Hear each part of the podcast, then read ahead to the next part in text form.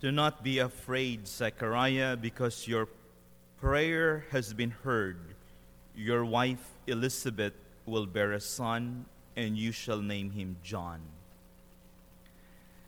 Being advanced in years, we can only wonder how long Zechariah had been asking the Lord for a son.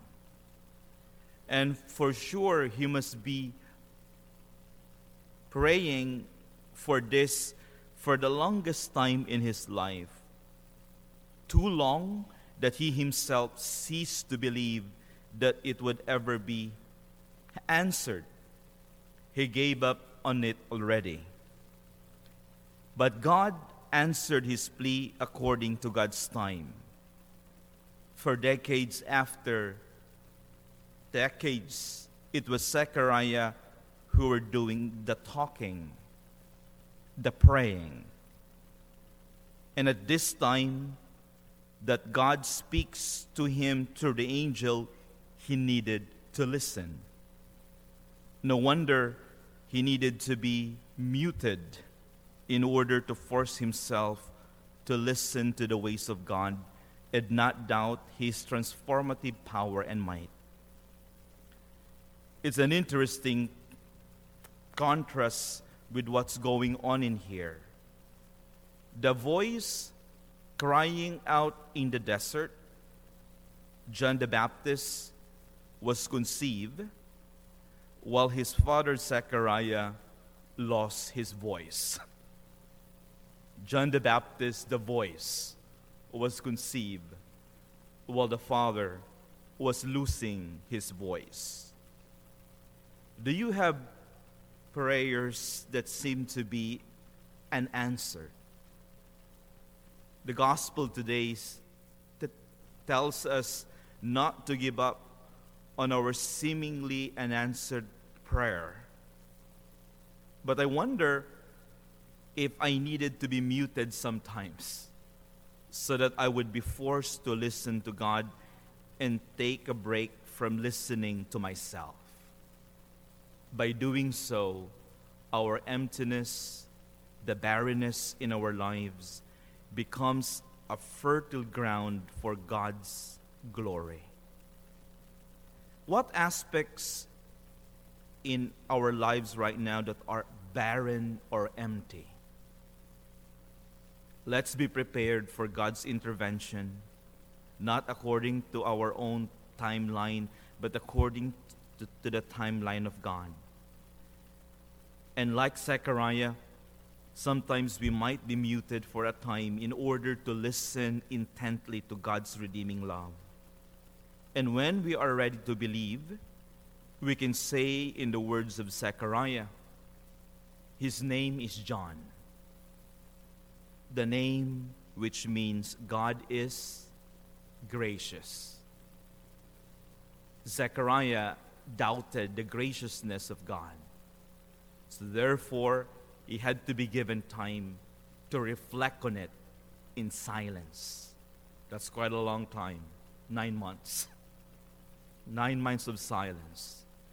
But it is in there that he was also able to recover his faith in God. Just one announcement. Yesterday, we got a email from the Archdiocese regarding some changes again uh, when it comes to faith services in the state of Oregon. And I just want to read it to you so that I don't, um, I don't paraphrase some of it.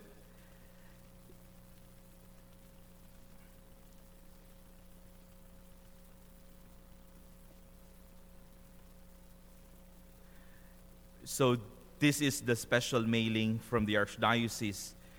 We are pleased to announce that faith communities, inc- including our Catholic parishes, no longer need to require sign-ups or keep attendance records for individuals attending Mass, effective immediately. Collecting contact information and maintaining it for 60 days is no longer required. However, parishes are still required to limit mass attendance to capacity limits according to risk level per county in Oregon.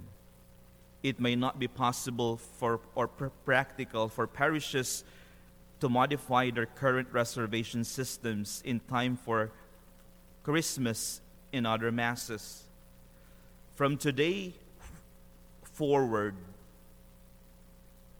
parishes are simply required to ensure maximum numbers allowed are not exceeded at any given faith gathering. For many of our parishes, this change will still mean some kind of reservation system for masses. For example, a reservation system could simply require a first name and last initial and contain a number or placeholder for additional people in person's party. Door monitors will still be needed to ensure masking, distancing, and the protocols for cleaning are f- followed and maximum numbers are not exceeded. So that's the, the, reason this morning why we did not have the sign-ups already, uh, the normal sign-in at masses. So if you're wondering if you know why that change, it's because we got this yesterday um, in the afternoon, and we want to implement it right away. So, on weekend masses, we still need to have some sort of some form of reservation so that we could accom- we are able to accommodate people here according to the numbers required.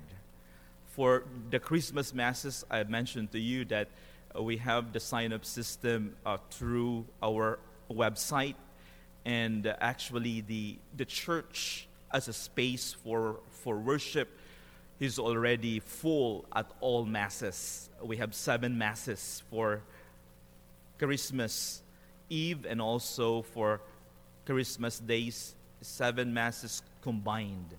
And uh, we also put uh, the activity center and the parish center as satellite locations. So those uh, places are still available in some of the masses. But the 4 p.m. mass, uh, the activity center is in full capacity already.